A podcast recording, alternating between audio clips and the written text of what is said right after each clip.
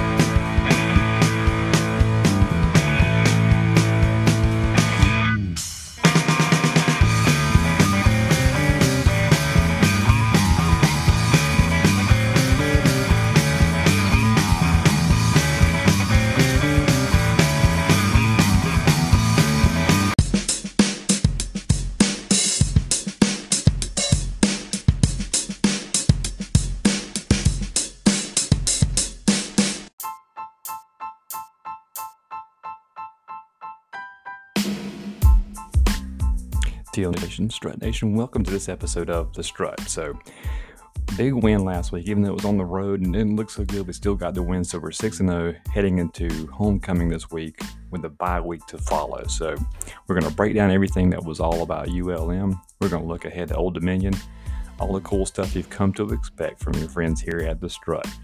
Stay tuned at the end because we have some special, maybe announcements to talk about when it comes to potential merchandising, so stick around for that.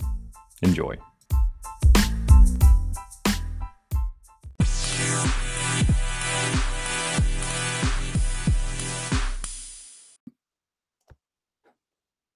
TD, Info Joe, Teal Nation, Strut Nation.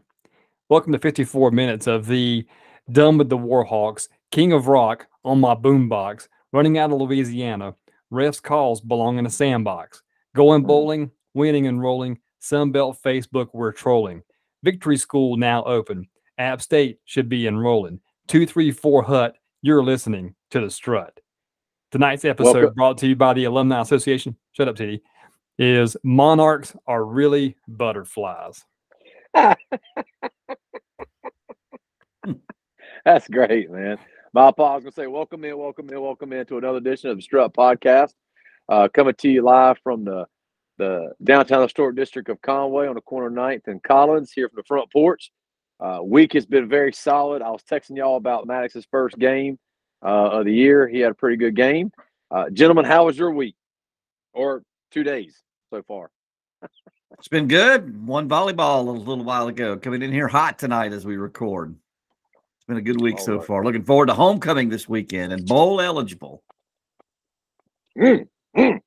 All right, Chili. Should be a fun high noon kickoff, Joe. I mean, that's an early start for you. You should be really, really fired up about this one this week. I'm so fired up I can't stand it. You know, daytime is game time. Airtime on the Shauna Clear Sports Network will be 10:30. We're gonna have some coffee and some biscuits, and then we're gonna kick it off. I love it. Hey, well, I'll be at the alumni tailgate, TD. I don't know if you're gonna make it or not, but I will have in my hand a number of these handsome The Strut pins that I'll be just handing out to people who walk up to me and go, "Oh my God, TD is so awesome on The Strut." I'll just hand you a pin. If you go, "Oh my God, I watch the YouTube channel and I can't get enough of that big screen face Joe Cashin," I'm going to give you a Strut pin. And anything else you might say you might like to show, I'm handing out Strut pins. I'm only going to have just a handful because I've got a lot that's been asked for and given out. I gave out a few at the last home game, but I'm going to give out some more, y'all. So come to the alumni tailgate. Come see me. I will get you a Strut pin. You know, we're famous on YouTube, so my face should be really, really recognizable at this point. I love it. I love it. We're going to be over there for the till I signed up. So those that have not, the Alumni Association, just sign up. And as long as you're a paid member, if not, then get paid up, get quick. But Saturday morning, it's going to be a noon kick.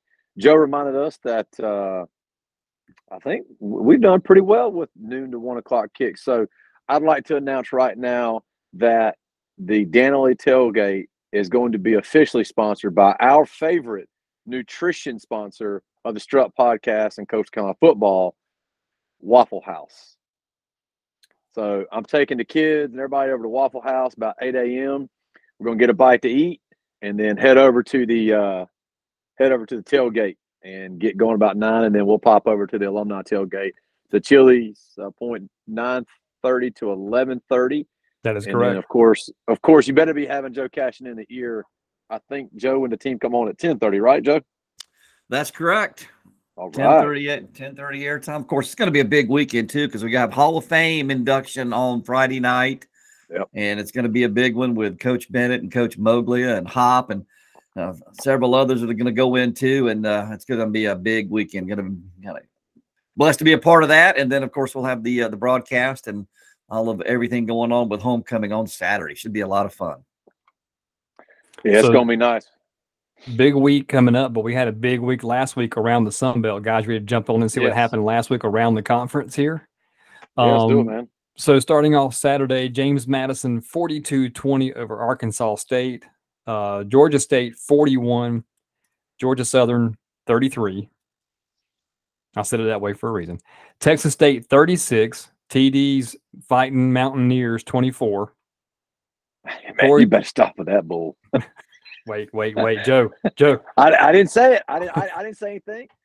Troy 27, Southern Miss 10, and the good guys 28, ULM 21. That was everybody, wasn't it? Yeah, it was a smaller week this week, I guess, in terms of slate of games. It was a small week.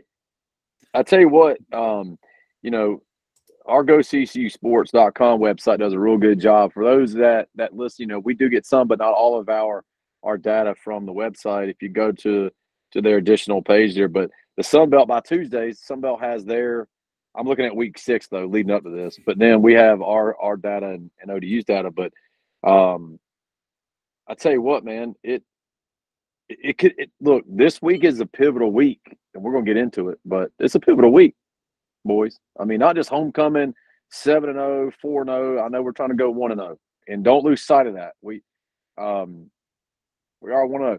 Can I offer some up before we get into the wrap, the review of the last week?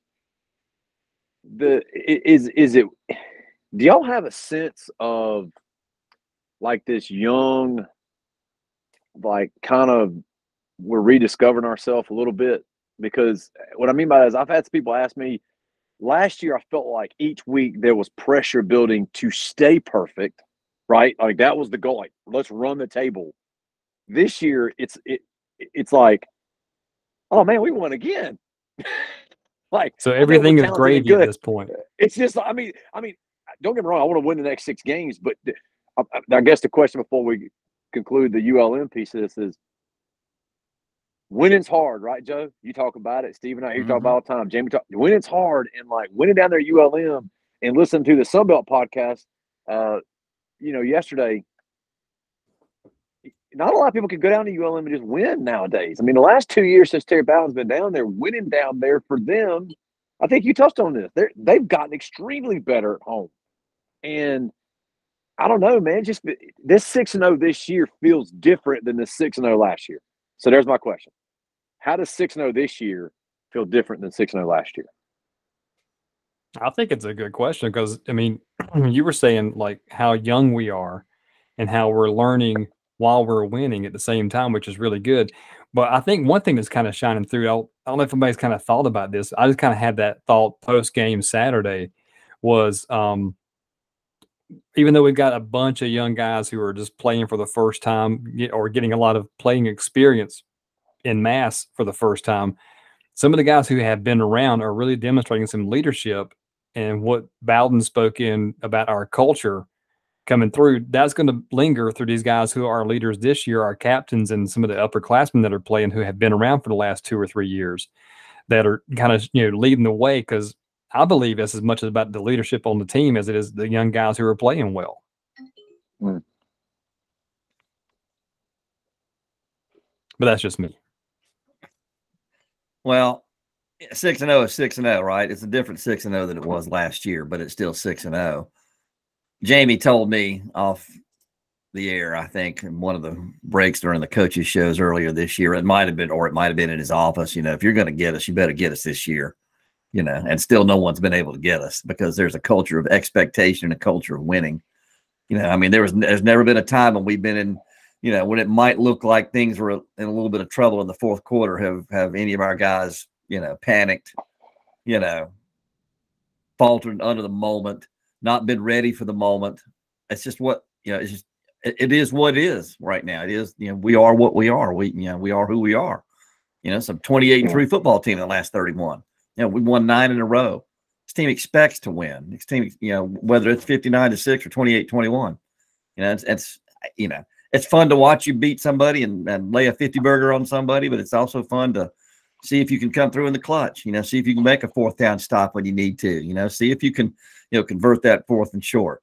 You know, see if you can do what it takes to pick up a win. That's you know, it's been fun to watch. I've enjoyed it. I mean, it's been a lot of Maalox mashers, but heck, you know, whatever it is, you know, however you get there, like you get there. The old Maalox masher. I thought about that question as we were, you know, preparing for this. Was I was waiting for the right time to ask it, and just kind of, I don't know, just kind of spur. But I feel like as a fan and as a former player, this 6-0 is, dare I say it, I feel like it's more fun than last year. I know that sounds really weird, but last year I think there was this pressure because all this talent, expectation. But this year, I don't know. It's like every win, like to your Joe, your and Chili's point, it's just like we're learning, we're feeling it. There's expectation, and I want to see it going. Let's go 1-0 again. But before we go 1-0, man, we got to talk about ULM and first we got to go around the belt and see who's coming up. Yeah, we got to go out to the belt, man. He always skips that, Joe. I always skip that. He always skips that. Man. And you're recording this on a Tuesday, and the first game this week is actually tomorrow as we're recording this. Tomorrow, that's right. Tomorrow, 7:30, Louisiana goes to Marshall. Then coming back to Saturday, we kick things off. Noon kickoff for us as we host Old Dominion for homecoming. 3:30 Eastern kickoff, Texas State at Troy. 4 o'clock Eastern kickoff, James Madison at Georgia Southern. Then we go ULM goes to South Alabama and Arkansas State at Southern Miss. These are some interesting games this week, guys. I don't want to say there's a trap game out there, but I think Georgia Southern's a little PO'd right now, don't y'all? Once they come out of their stupor, I think they might wake up and see.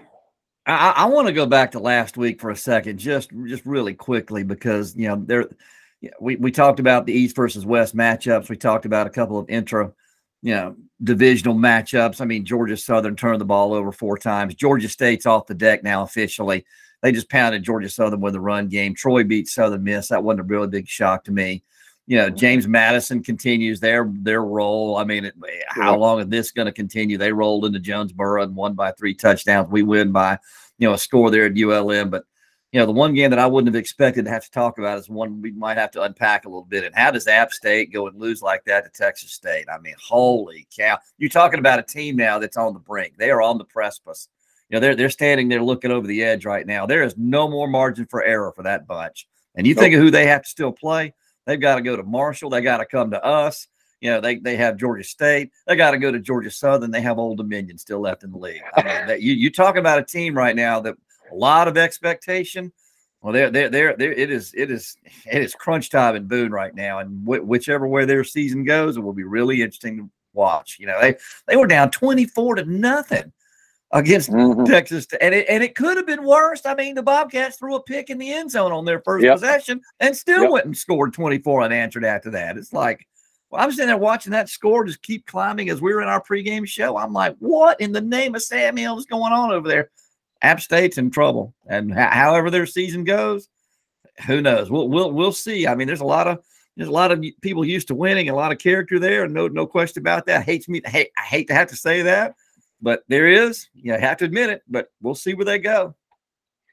Joe, I remember we were texting during that game, and we were just like, Texas State ? Texas State up. I mean, it was something to behold that when they got – you're right. They threw the pick. They threw the pick in the end zone. They could have been up 30 – let us think it, 31-0. Yeah. At one point. And – App State did not look like App State. And then they got Georgia State rolling in town, who Georgia State in the last 2 weeks has figured it out. They're off the deck, man. They're off the deck. They're very much a factor again. The same. Hey. Sean Elliott, they do this every year. They get beaten by teams really good early on. South Carolina, North Carolina, Coastal Carolina, 15-3 right now. You know, the only hiccup, the only head scratcher, they lost a Charlotte team that stinks. And I hate to say that about them, but they stink. But other than that, you know, and now they've figured it out. They're off the deck. They have. I tell you what, you look at the standings right now, to Joe's point, Chili, you know, we're sitting there 3-0. Old Dominion's 1-0. A Marshall loss to Louisiana tomorrow night, an App State loss. Let us sink in, gentlemen. A Southern loss to JMU, a Marshall loss to Louisiana, and an App State loss to Georgia State. And I bring those up purposely. It could – hell, we could lose. Heck, we could lose. Excuse me. We could lose, right? Anybody can lose. Yeah. Hey, anybody can lose anytime. But the point being is, if you'd have told me at the beginning of the year that potentially by week 7, those schools are going to have anywhere from 2 to 3 losses on the right side, I mean, that think about that, y'all. They could not be out of the race, but there is going to have to be a tremendous amount of upheaval. We win, JMU wins, and Georgia State wins. You're looking at App, Marshall, and Georgia Southern being 2 losses or better, or worse, if you will. That is something that I don't think anybody saw coming. So to my point that I alluded to earlier was this game could be so massive for Coastal going to the bye week. I know we're still going to pack ULM, but we're still unpacking App State. I did not see that coming. And they, like to Joe's point, here comes Georgia State rolling in, buddy. 2 wins, confident, playing better, and oh, don't look up, but the schedule that Coastal's playing and blah, blah, blah, blah, blah. Yeah, you don't hear much of that anymore because they got to worry about themselves. Buffalo's 3-3. Georgia State's now 2-4, could be 4-2. Gardner-Webb, for all things Gardner, they played 2 or 3 schools a heck of a lot tighter than a lot of people thought they would. And I know they're Gardner-Webb, but I understand Marshall beat them 28-7, gentlemen. But it was a slow and steady 28. It wasn't something like they got up 28 early and then kind of milked the clock. It was 14-7 midway through the third quarter. Like, so I went back and found the text messages from Saturday night with our App State Texas State discussion, and Joe, you had the quote of the night on that. Yeah. What did I say? So I went, App can't stop Texas State right now. Travis, you said watching and listening. I said they look awful and it's amazing. And Joe, your comeback was, wouldn't that be absolutely hilarious? Well, it is still funny. It was and still is. And App scored on the last play of the game to cut it to like a 12-point, right? Whatever it was. Mm-hmm. I mean, they just threw it, you know, a throwaway score there at the end. Otherwise, it would have been worse than that. You know, right. But we'll see what they do with Georgia State. But I mean, listen, you know, this week's docket, I don't think, you know, we're talking about. Hang on, it's a pivotal moment, Joe. I know. I think Troy beats Texas State. I think, man, how about does JMU continue and do they continue in Statesboro? I don't know. I think South Alabama beats ULM. I think Southern Miss beats Arkansas State. I don't know about Georgia Southern. Had a you plan. You think Georgia Southern's going to finally? See, here's what I'm saying. Let me make an argument real quick before you shut me down, TD. He was nodding his head already, Joe. Here's what I'm saying, and y'all know how I feel about Georgia Southern, but I think Georgia Southern had a really good plan for us when they came our way. I think this is one of those games where we can kind of look at Georgia Southern and see how they do against JMU. So we can say, well, this is how good we are because they're playing JMU, who's now ranked. They're, you know, this year's, you know, wonder, whatever. If it's a close game, that's going to kind of help us, you know, maybe with our confidence going into playing JMU if we're still undefeated and they are. I think we might have that game as like a barometer game to see how we might measure up against them. That's what I'm saying. And so if Georgia Southern is successful at home against JMU, and they're coming off some games that they probably thought they should have won. And you know that crowd, they think they should win every game, but they've lost 2 that kind of hurt to us and to Georgia State. Coming back home against a team who's ranked, that might be a pretty fired up crowd ready to rock and roll down there in Statesboro. I'm just saying.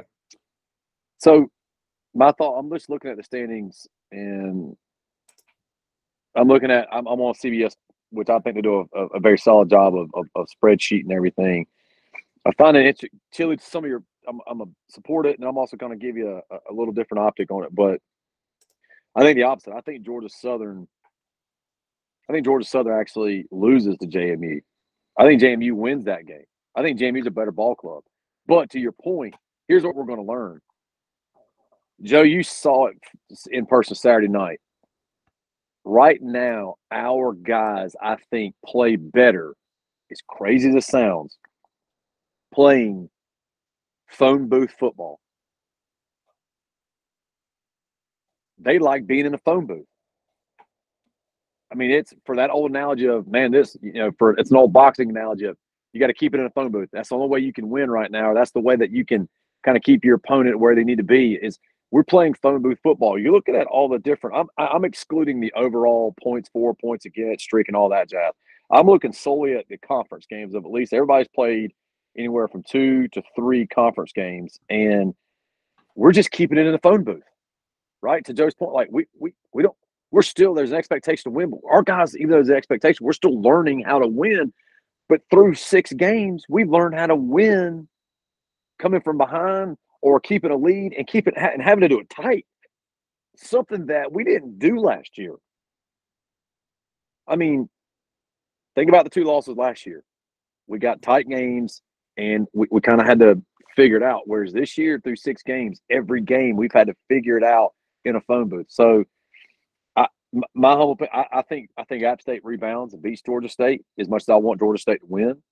I think they rebound. I think Marshall beats Louisiana. I think App beats Georgia State. I think JMU beats Georgia Southern. I really do. And of course, we have Coastal beating Old Dominion. But I can't remember the other games. The ceiling for this team is higher than the ceiling for last year's team was, and that's why this year is so much fun. That's why this 6-0 feels different than last year's 6-0. The ceiling for this team, we still have it took a little bit for that to kind of coalesce as we're discussing this. The ceiling for this team is, we get some of these guys back. We get Reese White back. We get Brayden Bennett back. We get some of these offensive weapons back. Look out. Dre Pinckney on defense. You get Pinckney on defense. He's out. He's out for the year. He's done for the year. Yeah, he won't. Well, Trey Pinckney, linebacker, should be back. Trey Pinckney. Okay, Dre Pinckney, safety's out for the year. Trey Pinckney, linebacker, should be back this week, and hopefully we'll get Shane Bruce back. Soon thereafter. We'll see. There you go. Again, we got to get to the break. We got to get to the break. If we can go 1-0, we get 2 weeks to get these guys back. Mm-hmm. And then, like Joe said. Thank you, Joe. That's a great way of the sky's the limit for us. Whereas last year there was just we're working towards an expectation of we were great from the start. That's right. And now you don't want to get too far ahead of yourself of let's just go 1-0. Let's just go 1-0. But let's unpack ULM, right, Tilly? Or we I got some and finish it up. Yeah, we're done with the belt. I think we kind of went through and talked about the games of interest and what we thought was going to happen. So let's go ahead and jump into Louisiana Monroe. Got a little stat pack here for you. Total offense, CCU had 433 yards, ULM 424. Passing, Coastal had 246 to ULM's 279. On the ground, Coastal 187 to ULM's 145. Time of possession, Coastal had the ball for 27 minutes, 14 seconds. ULM 32 minutes, 46 seconds. Individually, some highlights for Coastal. Beasley had 15 carries for 115 yards and 2 touchdowns. Sam Pinckney, 9 catches for 133 yards. Jared Brown, 4 catches, 83 yards and a touchdown. JT Killen had 13 total tackles. ULM, I was trying to get a beat on them statistically. Their team stats were way more impressive than their individual ones, because if you go through and you look at who carried the ball or who caught the ball for ULM, you've got about 5 guys who had about 5 or 6 receptions for 40, 50, 60 yards each. So they spread the ball out really well. The different guys contributing there. And defensively, too, they played a really good team ball game. You can look at the score and how the game went to see how that fared for them. But statistically speaking, guys, they spread it out really well. attacked us with the whole team on both sides of the ball. And I think that made a lot of difference because you can't really key on one person when it comes to that. So ULM, again, did a really good job of sharing the wealth, so to speak, Saturday night, where they had multiple guys making multiple types of contributions there.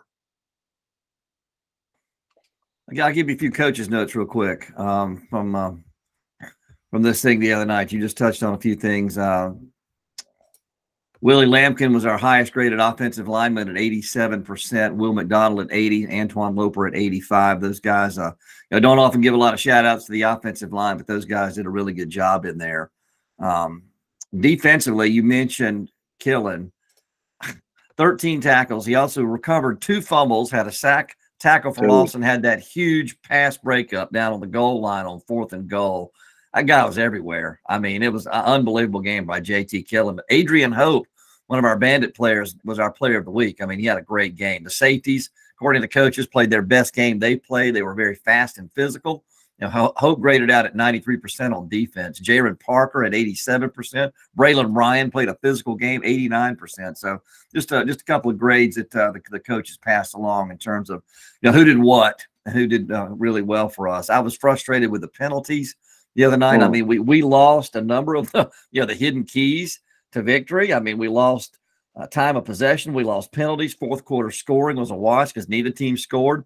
Strange game all the way around. Offenses were just dominant in the first half of the game, first quarter and a half, and all of a sudden it just kind of, the defenses started to kind of figure things out a little bit. And boy, our offense came through in the first half. Defense came through in the second. And we've got to figure some things out with our kicking game. Jamie said that in the post game, and he's going to continue to harp on that. Our punting and whatnot. We got some good players. We just got to get it figured out a little bit, but it's good to go down there and get a win. Really good to go down to that strange place. We get back to Myrtle Beach at 2:57 in the morning, Sunday morning, but we came home with a dub and it was worth it. It was interesting to watch on TV too, Joe. I know I posted on Twitter. It reminded me a little bit of towards the end of Georgia State, where I believe the officiating really spiraled, where they really lost control of that game towards the latter half of the game. Rodgers, their quarterback, he did exactly what we talked about, man. He's an athlete. If we don't get some pressure through our defensive line overall, like consistent pressure into the backfield, we're going to consistently see some really productive quarterbacks. I mean, it's not that they play terrible bad. It's just we got to get pressure. I think some defenses or offense have figured out how to – they got to get the ball out quick on us, and they figured that out. They figured out that if you do give our guys – and for those that don't know a whole lot or listen to a whole lot of really inside football, like inside baseball, it's 1-1000, 2-1000, 3-1000. If you can get to 3-1000, our guys are there. But they have learned, the opposing offenses have learned, it's 2-1000. And Coastal's not getting to you, right? And that's just right now we're just not there yet. But if you get to 3-1000, our guys are starting to get close. It happened to Van Treese late in the fourth quarter of that game. You go back and watch that film. He held the ball past 3-1000. Boom, our guys finally got him. But they figured out if you get it out in the first 2 seconds, which is pretty standard for anything in college football. But they know 2 seconds is your time limit, because then our guys are gonna. And we got to button up third and long, man. It is a bugaboo for us. 3rd and 7 or more. I'd almost rather be 3rd and 1 than be 3rd and 7 for some reason. It's just a bugaboo right now. That's phone booth football, is it not? It's phone booth football, man. I swear. Running the ball, I think we were pretty successful against them, and we also were pretty successful in keeping them dialed in for the most part. But, if you look at it, it's a tale of two halves. They scored, what, 21 points? Mm-hmm. We kept them to 14 in the first half and 7 in the second. The one thing that the caveat to all this was our offense went very dormant in the second half. Wasn't that strange to watch? Wasn't that strange to watch? I mean, so, we couldn't even get anything. We weren't even generating first downs. I mean, it was like we had 323 yards of total offense in the first half, and until the very end, when we hit that 38-yard pass and Grayson found Pinckney, when we had to hit a big one and try to run the clock out. I mean, we didn't have 50 yards of offense in the second half until that play. Crazy. I'll add this in about 9 seconds. Something I've noticed on film that I went back and watched the last two games.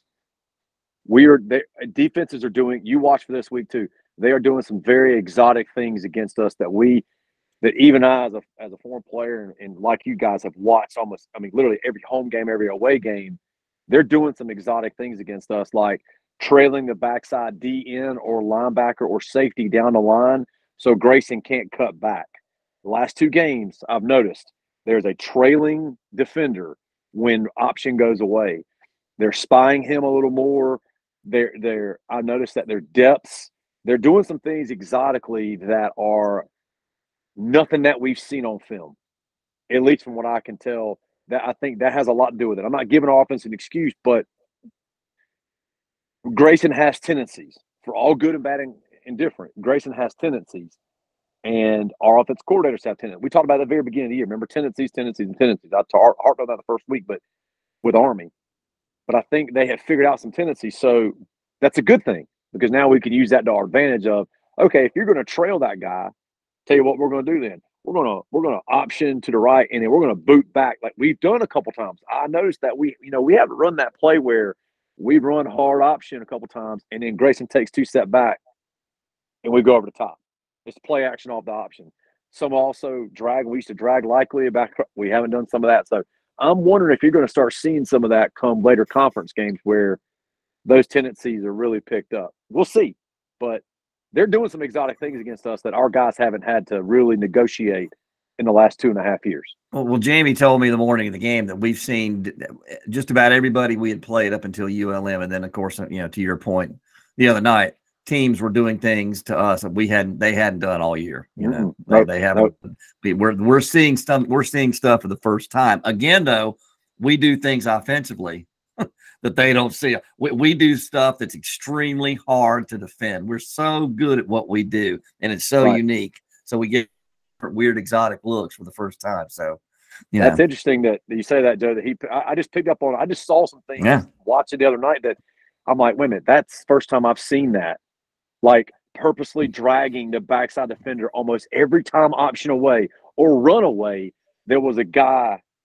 If you go back and watch, there was a guy trailing away, which, Travis, most defenses do that. Yeah, but not behind the line of scrimmage. They typically what's called scrape on the other side of the line of scrimmage. Joe, Jill, y'all know that. Jill, you coach. Joe, you've been around it. Typically, they scrape down the line on the back, like not the backside, but the defensive side of the ball. I'm noticing that they're slow playing it. And that way, when Grayson goes to cut back, there is no cutback. So that's taking some smaller to intermediate plays away from us. And two, that's going to burn them. We're going to see that. But I'm interested to see what ODU throws at us this week because I've got a few ideas now that I've been. But that's ULM, Joe. That's a crazy place to play at, isn't it? So how many planes came over and how close were the wheels touching the top of the phone? Well, it was a good trip. It was a good trip. Had a great dinner with Kelly Moore and David Sage of the CAF. Want to give those. Give those folks a shout out. We went to downtown Shreveport because that's where we stayed and had a great steak dinner. A bunch of us went out. Dr. Chambers was there. I mean, our whole radio crew and a bunch of us were there. A.D. Hogue. I mean, a lot of us were there, and they had a good time. Kevin Davis does such a great job as our SID. Had a great Friday night dinner. It was a great trip all the way around. Got back late, but it was worth it. So y'all drove to the game the day of? Interesting. Yeah, I mean, that was a 100-mile trip from Shreveport over to Monroe. That's I don't know how we managed to do it. I don't know how we survived it, but we went. I deserve a medal for surviving. Oh man, that's unbelievable when you think about it. How was that weather too? Mm, wow. So final thoughts on ULM, Chili. What do you think? What do you think about ULM? I still am in the camp of. I'm not waiting for something to happen to our team where we're going to lose a game and on some kind of play. I'm liking not necessarily seeing one part of our game develop, but us taking on each challenge because this past week would have been an easy one to blame the officials and take whatever outcome comes, for example, with 13 penalties for roughly, I think, 130 yards or something like that. That would have been really easy for us to kind of go, well, there's, X number of officials and the defense or the offense working against us. So I'm liking the fact that we're overcoming a different set of hurdles or a different adversity every week. And we're still finding that thing to win. And I said it last podcast, I said just a few minutes ago, but I think we're seeing that culture on display right now. And the fact that these older guys have an expectation from the younger guys, hey, you're playing here now. This is what we expect from you, and this is how we're going to win. We're going to find a way. So I'm still liking the idea of, like, whatever adversity comes our way, our guys are accepting the challenge and then being challenged and learning from it. So that old saying in coaching, Travis, you know, about the mistake, you recognize it, you learn from it, and then you forget it. Well, Joe, any final thoughts? Not really. I'm just happy to win. You know, I mean, people might think that ULM and some of these other teams, that's just, going to go down and pick up an easy win. I'm going to tell you what, transfer portal, these teams are pulling in guys left and right from all over the place, and you can get better in a hurry. And they're one of those teams that have done that. Southern Miss is another one, and we'll see them in November. Just because you might have been 4-8 or 3-9 last year, you go out in the portal, you grab a bunch of guys, you start plugging them in, and you get better in a hurry. ULM's one of those teams. They played hard, but our kids played hard too, and we found a way to win. Well, Texas State did that the last 2 years. Yeah. He did that last year. I'll add one last thing to Chili's point about the refereeing. And, Joe, you were there in person, but the poor officiating was not just delegated to the ULM-CCU game. The officiating that Texas State-App State game was terrible, and I saw two other conference games on my phone. It was – across the board, the conference,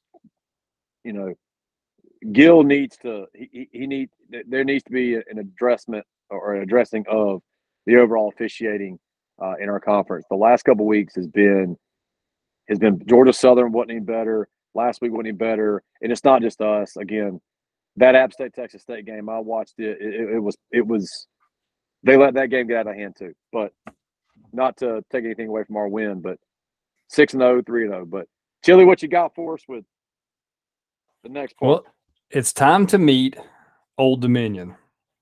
Joe, they were founded as an extension of William and Mary in 1930. I think the second week in row we've had a school from the 1930s. For a long time before they became ODU, Virginia Tech used part of their campus for meetings since it's stationed near Norfolk, and y'all know how big the Navy base is in Norfolk there.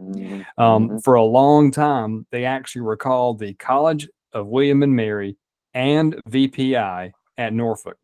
They became Old Dominion College in 1962. They became Old Dominion University in 1969. They have roughly 24,000 students that are enrolled at ODU. They began football the same year they founded the school, and they were called the William and Mary Norfolk Division Braves. When World War II started, the school disbanded football and then started football back up again in 2007. They played FCS football until 2013 when they joined Conference USA, and this is their first year in the Sun Belt. Some history between Coastal and ODU. They defeated Coastal in 2012 in the playoffs 63-35. Their most famous football player, Taylor Heineke, maybe you've heard of him from the Washington football team. Currently, they are 2-3. And I want to share these numbers with you as far as they go. And I know I shared like ULM's last week and kind of showed that the offense wasn't really up to snuff, but we now know that that really doesn't really mean a whole heck of a lot unless we plan to go out and stop someone on defense, for example. But ODU, just to kind of give you a state of where they are currently 2-3. They're last in the Sun Belt in yards per game. They're next to the last in points per game, and then they're last again in total points. They're next to the last in total defense. They're giving up 27.2 points per game on defense. The leading tackler for ODU is Henderson, and actually he's the leading tackler in the whole conference. Their receiver in the whole country. Oh, country! Yeah, I was gonna say yeah. Wow. Yeah. Okay. I saw that. Yeah, I saw that stat. That was crazy, man. Their receiver, Ollie Jennings III, is their leading receiver. He has 688 yards on the season. Their 2-3 record, they beat Virginia Tech 20-17 to begin the year. They lost at East Carolina 39-21, lost at Virginia 16-14. They defeated Arkansas State 29-26, and then last get time out, they had a bye this past week. Their last game, they were home against Liberty and lost 38-24. That is Old Dominion. The other piece of this too, Joe, I know I texted you and Chili about it. I sent y'all the article that Kuntz, who's their All-American tight end, I think he's questionable for this week. And if he is questionable and does not go, that is a massive, productive piece of their offense not available. And I don't mean just statistically. I mean he draws eyeballs to him every time he's on the field. Like, he's the first one you go, okay, there's Kuntz. Now where's everybody else? I mean, he's that big of a weapon for them. He's 6'8", 251. He's caught 12 balls for 144 and 2 touchdowns. And watching Ricky Ronnie's press conference, he didn't have a lot to say about it. He was asked about it, and he didn't offer any sort of status. I have my thoughts. Hope the young man's okay. You know, obviously he's a big-time ball player, but we'll just have to see about that. The Jennings youngster is averaging 21 yards a catch. He's second in FBS in total yards receiving and first in total yards a game at 138. So yeah, he's a player. He's a player. He's a big-time player. He's someone that, again, you're going to have to take notice of. But, again, to the point of Coots, he's just a large mass of humanity. Like, I mean, you can't miss a kid who's – what did you say? He was 6'8"? No, 6'8", 251. Woo! Ding! Hey, there she is. From victorious Lugoff Belgian volleyball tonight. Congratulations. All right. My daughter Amy, do the shots up, Amy. There we go. All right. Yeah. There we go. Yeah, and somebody asked her to be his girlfriend tonight too. So we got to go talk about that here in a minute. Oh, good night. I love you. Developing story on the Strut. Broken here. Oh, yeah, breaking news here on the Strut. Oh, goodness. Well, so I always like to start off with Joe Tilly. We'll start with you. Joe, what do you hear, feel, and see, man? What do you think from what you talked to Jamie about, and also, again, listening to ODU's press conference this week? I don't like the fact they've had a bye week to get ready, you know, and they're going to bring some fans. I mean, I guess, the scheduling is what it is. I mean, Chile just ran through some of their offensive numbers. They certainly don't jump out at you, but, you know, I think defensively they're more than capable. I mean, again, they got that middle linebacker who's the leading tackler in the country, you know, Jason Henderson, really good ball player, just a sophomore too, 80 tackles on the season. So, you know, I think they're going to want to try to keep the ball out of our hands. You know, they're going to – obviously, I think they're going to throw some things defensively at us that we haven't seen. It's just going to be like everybody else. They're going to bring some things we haven't detected on film or they haven't shown anybody else. So, you know, again, it's who can come out, take control of the game, you know, get their offense untracked. Hopefully we can do that and you know, get a little bit of a lead and get an advantage and play better defense for 4 quarters. We played really good defense for 2 quarters last week. We played really good offense for 2 quarters. You know, like Coach, you know, talked about. I think he might have been on ESPNU when I was listening this morning. Can we put 4 quarters together? I mean, that's what he's talking. 4 quarters, consistent football, offense, defense, special teams. We do that, I like our chances. But ODU's a dangerous ball club. You know, they're a dangerous team. They're going to come in here ready to play again with a week off to get ready. I agree. I remember watching them in the bowl game last year. They're big. They're physical. They play with a lot of energy. They've had a week off, right? That's what we're hoping to get after going 1-0 this week. And offensively, oh, go ahead. And one more quick point. They had a bye week last season from which they came out and won their last 5 games of the season to qualify for a bowl game. So they used their bye week very judiciously and very productively last year. So they can be a dangerous team in that regard. Let's hope that we're not part of a 5- or 6-0 streak to end the season for them. But that's right, because they were 1-5 right then, right, or something. Yeah, like that. They sure were. Yeah, and one more point too. Our defense needs to force turnovers. Number 1 in the country in turnovers forced for our defense at 17. We've gone this long and haven't mentioned that, but kudos to them. We force a couple of turnovers in this thing, we'll be in good shape. That's it. You know, I was looking at that stat too, Joe. Coastal's defense is 417 turnovers. Grayson McCall has thrown a TD touchdown in 19 consecutive games. Yep. So that's something too. So offensively, very quickly highlighted version of this is special teams for us.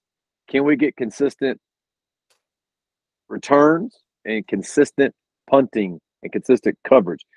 Again, special teams could play big into this game Can we get a good punt return or kick return? And I don't mean necessarily, I've talked about this all the time.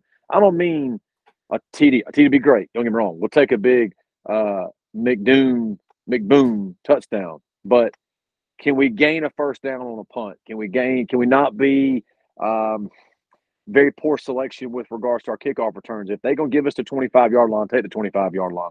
Because starting at our own 18 or 19 or 21, that's now you're going negative, right? Now you're having to make up ground for trying to get another first down. So that's quick on special teams. Offensively, I've noticed looking back over the last 3 or 4 games, to Joe's point, Chili, was some people that I highlighted that they've changed some things up.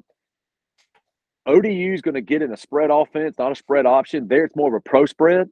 They're going to sling it out to their receivers, like Joe talked about with Henderson. They're going to run it off and just inside the tackles. And they're not going to run. There's no option on this, right? We're not going to see any option-type plays or anything like that. It is a very pro-spread type offense. Nickel and dime, inside, outside of the tackle. That's what they're going to do. It's kind of mid-Atlantic football, that Northern Virginia, Maryland-style football where that's what they're accustomed to. ODU is going to do that. They're going to get the ball out. They are susceptible to the big play. It's the one thing I did see Liberty get them for, and a few other teams. They are susceptible to the big play. The one thing that I know our offense can do, we can go out and get the big play. Offensively, to Joe's point, Chili, can we have 4 consistent quarters of offense like we're typically accustomed to doing? Right? Just consistent, not 3 and outs and so forth. Defensively, here's the only stat I want to give out, and this is how we're going to win the game. It's just as complex and simple as this. Can we steal 2 possessions? Can we steal 2 possessions? And for those that are listening, Strut Podcast Nation, Teal Nation, I don't mean necessarily just a turnover. A turnover would be a great thing. But a 3 and out where we score and then get them on a 3 and out and then we take the ball and drive it and not necessarily score, which would be great, but we matriculate the ball down the field more than 7 plays. Okay, give our defense. All right, I always got to drop in my Hank. But all seriousness, 2 possessions. Can we steal 2 possessions? One of them has to be points off of it. 3 and out, followed by a touchdown. Turnover, touchdown. Not both of them, but they'll be great. But one of them, I could go through some X's and O's. But with this team, to Joe's point, Tilly, and I brought up, we're going to see some exotic things that I can't sit here and consistently say that I've looked back. I go back and look at clips sometimes in my head and also on YouTube and on ESPN where I go back and watch parts of our game versus the other team. And Joe, Chili, they've done some exotic things where the trail of down the line with the spy at the same time and 2-man free with the spy and all this, things that some people may not even understand. The point is 2 possessions. Can our defense do it for 2 possessions? And that's how we won at ULM. Joe, would you agree, Chili? 2 possessions, we held them from getting points on the board, and it kept us. Mm-hmm. Historically, our offense has responded. Yeah. But for whatever reason, it didn't. So 2 possessions, defense. Coach Staggs, defense, 2 possessions. Get us 2 possessions. And if you're a person who looks at – go ahead, T. That could be 2 3-and-outs. I'll take 2 3-and-outs. Like 2 3-and-outs and we score on one of them, I'm telling you, it will flip the game on its head immediately. One thing I was going to bring up to kind of go along with that is if you look at the stat rankings, like where Coastal is as far as, you know, total offense, total defense, those kind of things, numerically, statistically, whatever you want to say, we're only slightly better than ODU defensively when you look at just numbers when it comes to like yards given up per game, pass yards given up per game, those kind of things. So that's one thing to consider too with this style of offense that they're bringing to us, TD, is they're going to spread it out and throw it around and us not covering the pass very well, especially against ULM this past Saturday. You might see some big plays flying and the ball flying around the stadium at the big Hooter for homecoming this coming Saturday. The big Hooter. I worked it in. It's, you know, if you look at it, you know, the delta between where they are and the delta between where we are to date. Now they've only had 5 games. We've had 6, you know, to your point, Chili, we're not far off from each other with regards to statistics. So goes back to the complexity and simplicity of this game. Can we steal two possessions and score on one or both of them? If you score on one, it becomes a two-possession game. Now they have to begin to get on the fringe of their concept of offense and or concept of defense. That's the piece to this that you force the other team. That's something that, Joe, Chili, we've talked about this y'all the last 2 years.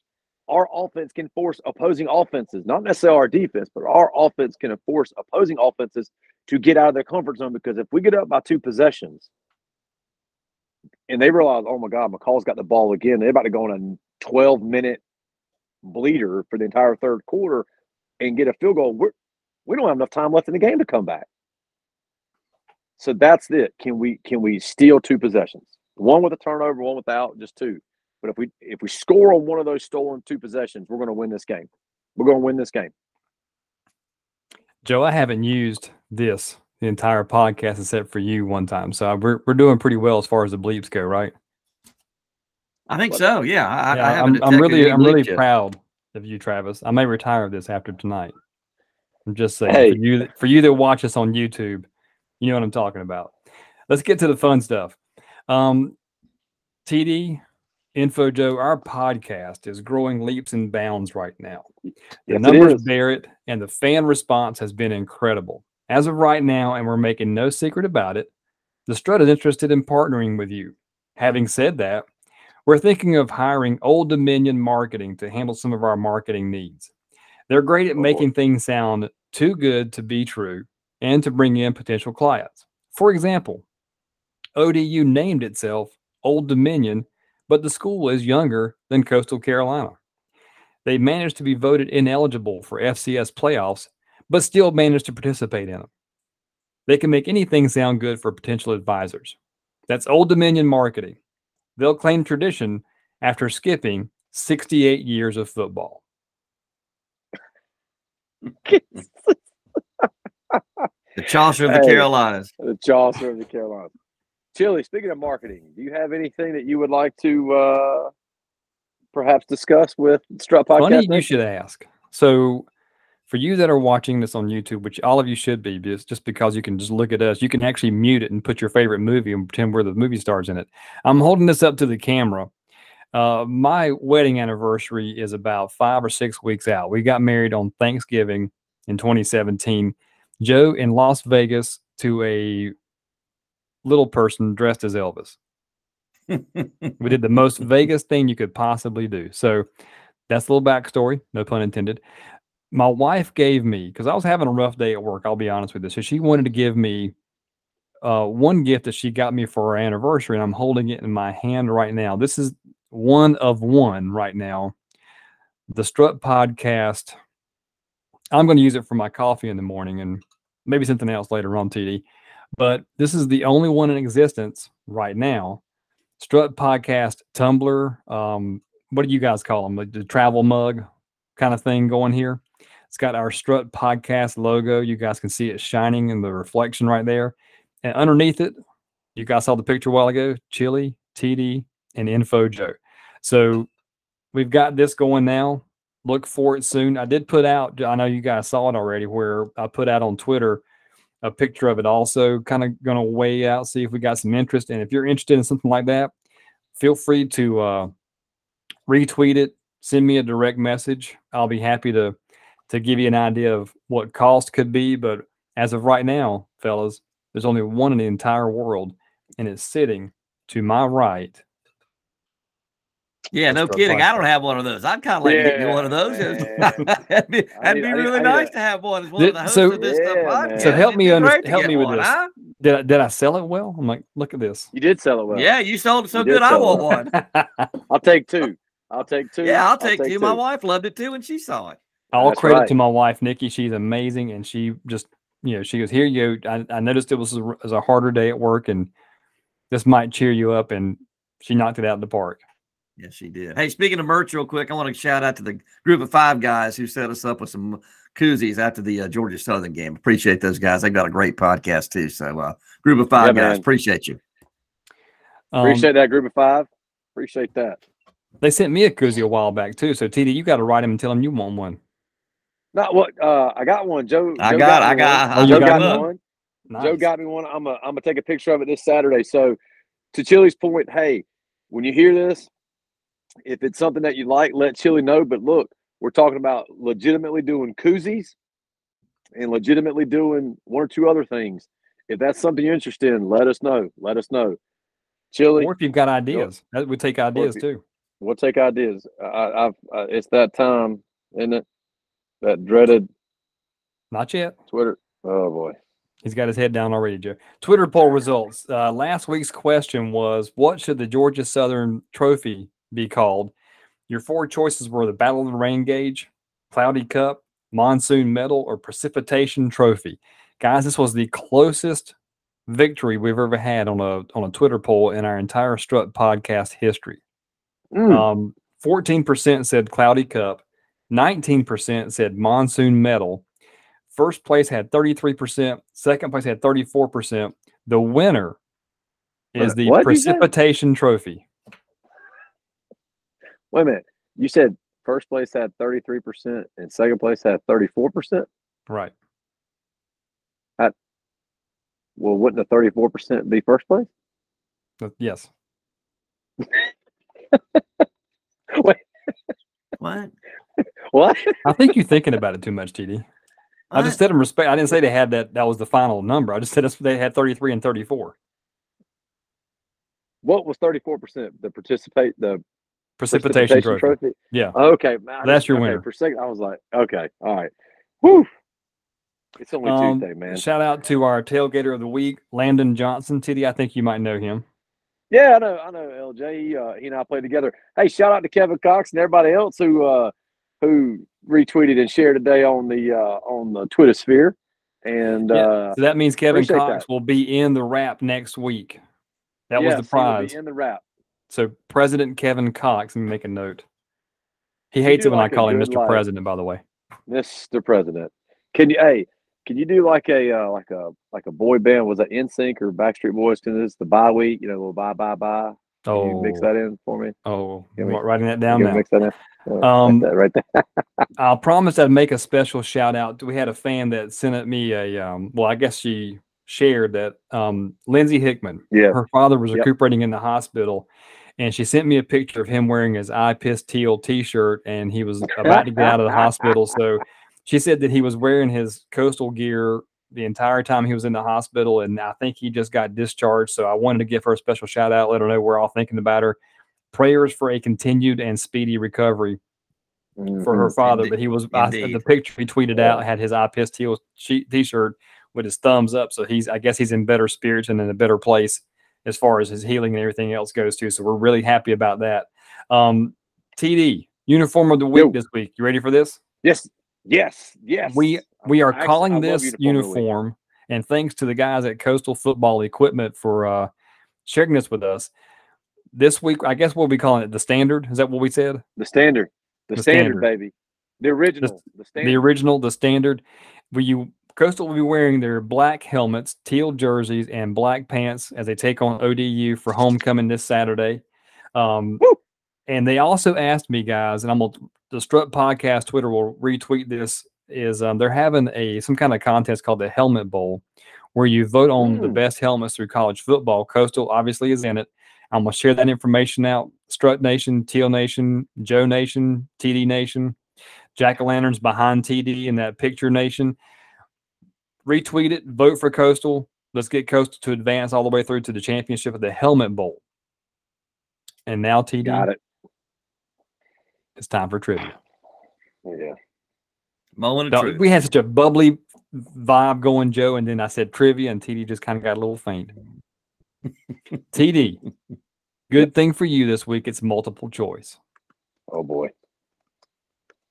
Or maybe it could be worse. I don't know. TD, which of the CCU football jerseys has the highest winning percentage? Which of the CCU football jerseys have the highest winning percentage? Now, Give me my options. Give him options. Coastal Colors. You said you were going to give me options. You played for Coastal. You know what the options are. Seriously. Man, wait a minute. Time out, man. Like, there was. See, he's got his computer all ready to go. And now he's throwing him a curveball. Now he can't look it up. Look at it. I was gonna attack the keyboard. No, time out. All seriousness. I know we gotta do this quick, but there was like the 2014 or 13 one where we had like the away jersey that was white with like the old school 1930s teal kind of thing around it. I mean, so I'm trying to get. We've had three jersey colors: black, white, and teal. Dude, come on. Black, white, and teal. Oh, black, white. You've outkicked your coverage on this one. Oh, okay. I was thinking like years. Oh, like black, white, or teal.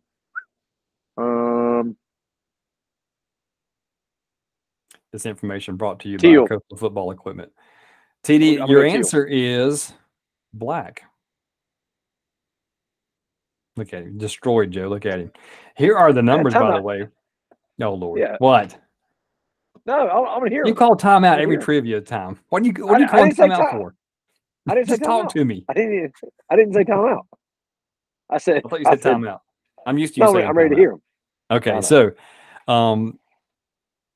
your winner was black. They have played in 25 total games. They are 17-8 with 68% winning percentage. White, 36 total games. They're 22-14 overall with 61% winning percentage. The teal jerseys, 17 total games. They're 11-6 overall, 65% winning percentage. This is the numbers since we've had Under Armour as our official uniform provider. Okay, gotcha. I thought you were going all the way back to the start, which I would have given. Or me, I'd have guessed black anyway. But I'm like, wait a minute now. Joe would have guessed black if I'd gone all the way back. I would. And Joe's wearing black too. Yeah. No, wait a minute, dude. See, that's kind of messed up because we didn't get black jerseys, Joe, until my junior year. Remember, we only had teal and white jerseys the first 2 years. We broke out the black jerseys. The first time we broke out black jerseys was it JMU? JMU. First time we broke out black jerseys, we went all black. That was the first time we'd gone all black. Why was I thinking we might have worn black in 04? I guess we didn't wear black in 04. I guess we didn't wear that. Because 03 and 04, we had the teal. I got mine, the teal jersey with the logos on the pads. I think remember, you're right now. Yeah. And then we broke out all black because remember, coach, like, I got something, blah, blah. We came out in all black. That's right. First time we'd ever been all black. That's right. Yeah. That's exactly right. Yeah. That's messed up, Chili. I have been bamboozled, hoodwinked.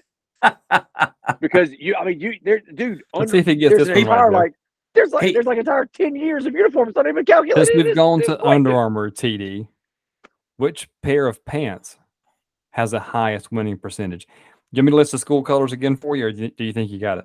No, I got that. Okay. Thanks. Dude asked me what colors, Joe. He played for Coastal. He's on a Coastal football podcast. I meant like you're wearing the colors right now. Jesus, Mary, and Joseph. It's black pants. That is incorrect. I didn't say. What are they? White pants? Yes.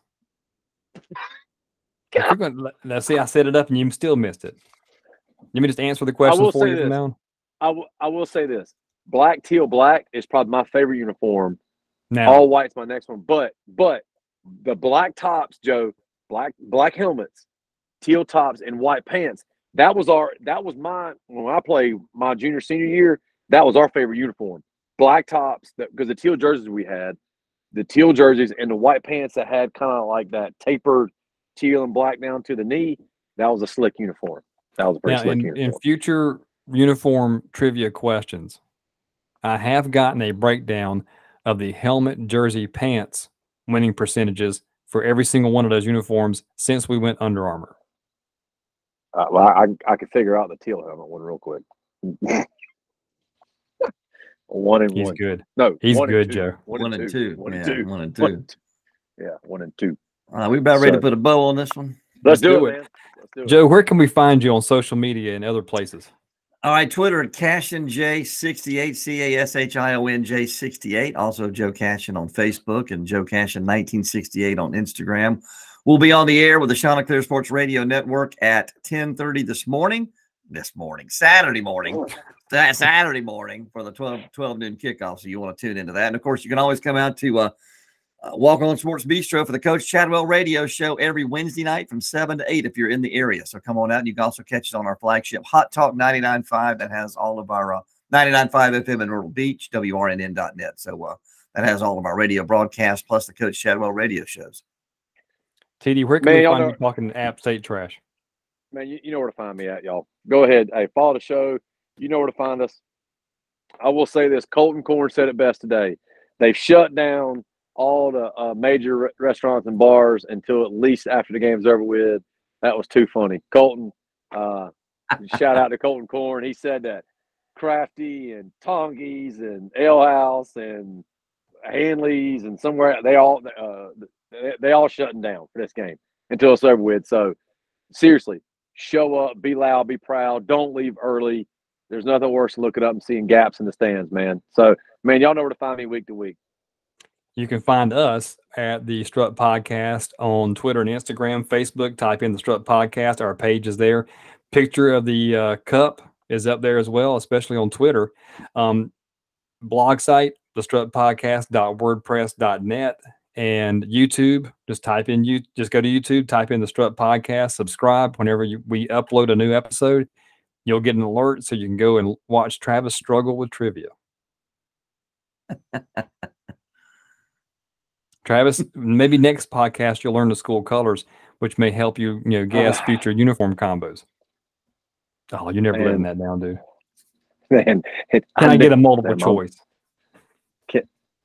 I thought you were going to give me like a combo or something. Man, we'll talk about it next time. Shots up, y'all. We'll see y'all Saturday. Shots up.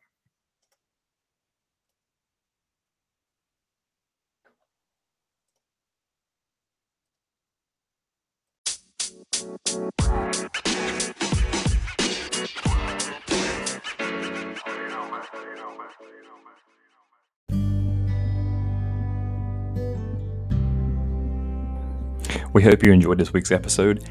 It's homecoming week, so as you listen to this and getting ready for Old Dominion, we hope you enjoy it and as well look forward to maybe another Coastal win, hopefully 7-0 going into the bye week when we can get healthy, get back on track, and start showing some more improvement that these guys have been showing throughout the whole season. So thank you for listening. Check us out on all of our social media platforms on Twitter, Instagram, Facebook, YouTube, and our blog site. Sean's up.